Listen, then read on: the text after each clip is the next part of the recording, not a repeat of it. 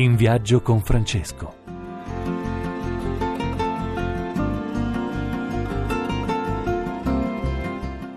Buongiorno cari amici, buona domenica. Chi vi parla è Padre Enzo, in viaggio con Francesco, questa volta nel cuore della Santa Sede, nel cuore del Vaticano. E lo facciamo con un ospite, uno dei primi collaboratori del eh, cardinale Peter Tucson. Lo ricordiamo tutti, questo bravissimo cardinale che era tra i papabili nell'ultimo conclave. Il Papa gli ha affidato uno dei dicasteri più importanti. Oggi sono con Vittorio Alberti che prima di tutto un giovane del 1978, filosofo, membro della consulta scientifica del Cortile dei Gentili, dirige una rivista, Sintesi Dialettica, tiene anche un blog, questo non lo sapevo, Sì, tiene sì. un blog sull'Huffington Post, come me allora. È ufficiale per i temi politici del Dicastero per lo sviluppo umano integrale verso la Santa Sede. Questo già mi permette di farti una primissima domanda, Vittorio, ti do il benvenuto. E eh, la domanda che ti faccio è che questo dicastero è stato sottoposto alla riforma di Papa Francesco perché prima aveva un altro nome. Sì, prima noi in particolare eravamo del dicastero che si chiamava Pontificio Consiglio della Giustizia e della Pace e poi c'erano altri dicasteri della, della Santa Sede, uno si chiama Corunum, un altro gli operatori sanitari, un altro migranti itineranti. Con la riforma quattro dicasteri sono stati fusi in uno solo e adesso è venuto fuori questo grande elefante, ecco come lo chiama il cardinale. Come lo chiama il cardinale, grande elefante, no? Ma per aiutare le persone. Perché Sì. questo è un dicastero, io prima ho detto, uno dei principali dicasteri che rispecchia molto l'identità anche di Papa Francesco e i temi a lui cari, perché in questo dicastero ci sono, potremmo dire, i temi più cari a Papa Francesco. Esattamente, questo dicastero riunisce tutti i temi di Papa Francesco e, e la riforma consiste sostanzialmente nell'affrontare tutti questi, chiamiamole deleghe, tutti questi argomenti in un unico corpo,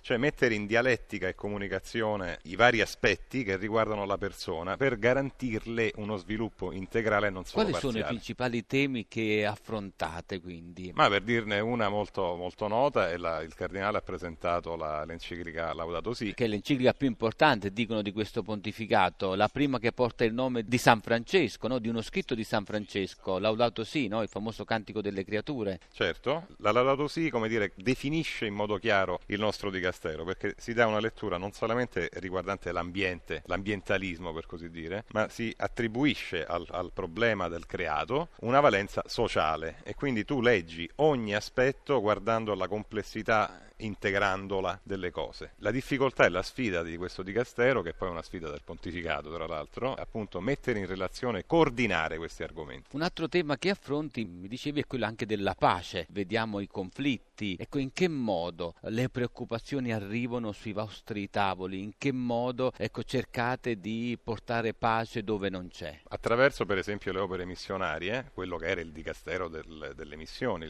dell'aiuto della Chiesa nel mondo, il Cor Unum si chiamava, e attraverso il rapporto con la, con la Segreteria di Stato, quindi poi con la diplomazia vaticana. E noi in particolare ci occupiamo, addirittura tra l'altro adesso dobbiamo pensare un modo per integrare, aggiornare il compendio della dottrina sociale della Chiesa nei suoi molteplici aspetti, offrendo per così dire una base anche teorica alla diplomazia.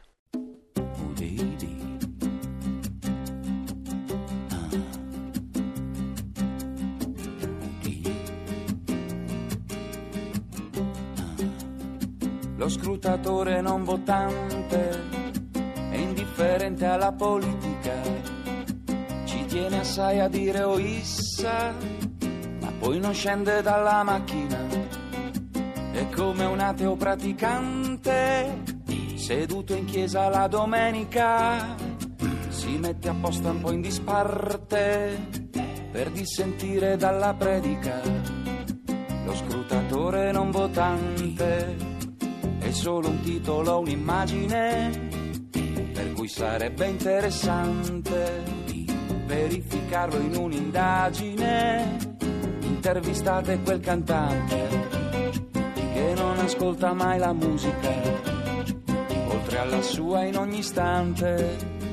Sentiamo come si giustifica lo scrutatore non votante è come un sasso che non rotola, le mani nelle tasche e i pugni stretti quando nevica.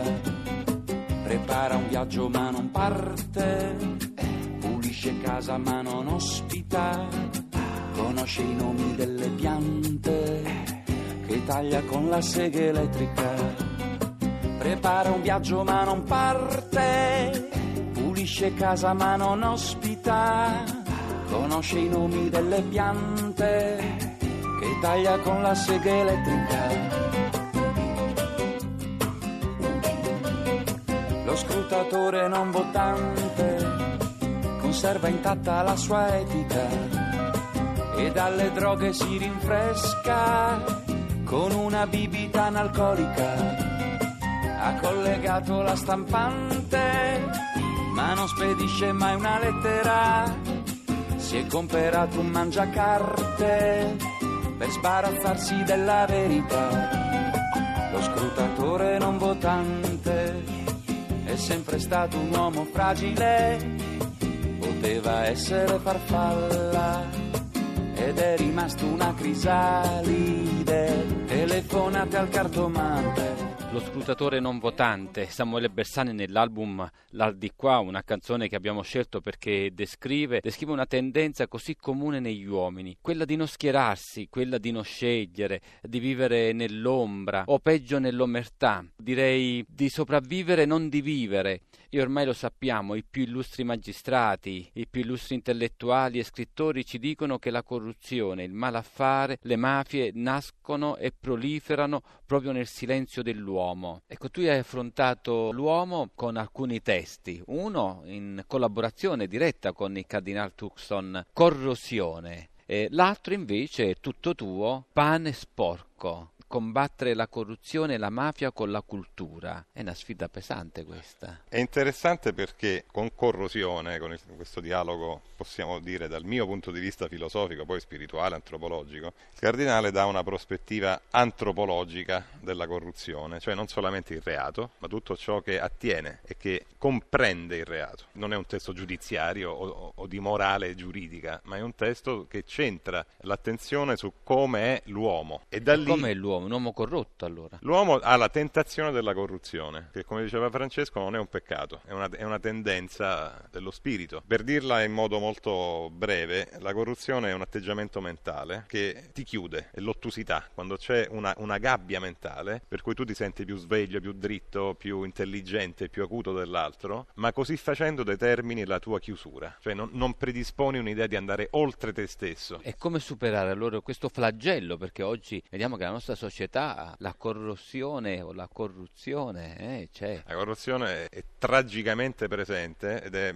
una, apro una piccola parentesi, tra l'altro è uno dei temi che attraversa tutti i temi dei quali ci occupiamo nel Dicastero, perché il problema dei migranti ha all'origine una questione, un fatto spesso, un fatto di corruzione, le ecomafie, il problema dell'ecologia, la sanità. Però chi ci ascolta in questo momento ci sta chiedendo, vedo dalle domande che arrivano, ma come posso superare questa tentazione? Cioè l'uomo cosa può fare? Cosa può fare? Educarsi, educarsi e istruirsi. E qui è la forza anche drammatica, diciamo così, della cultura. Partire da domande anche semplici. Io sono contro la corruzione, sono contro la mafia perché si ruba e perché è violenta, ok, ma poi dopo sviluppare la domanda, aprire la mente e farsi delle domande semplici partendo da fatti elementari, non rimanendo a uno stato per così dire di indignazione anche tenue, ma approfondire questa indignazione. E in questo c'è, c'è anche, come dire, la spiritualità, io direi addirittura, lo dico in termini laici, il libero pensiero di Papa Francesco, il quale apre scenari di domanda, non chiude le questioni, ma allarga il ventaglio delle domande. Questo è un tratto di inquietudine anche, no? Però è un tratto di, di sterminata apertura di libero pensiero e di ricerca. Bene, rimando allora alla lettura di questi due testi, Pane sporco e il tuo secondo volume, credo sia una continuazione del primo. Sì, il primo è uscito il 15 giugno del 2017 quando noi in Vaticano abbiamo organizzato un dibattito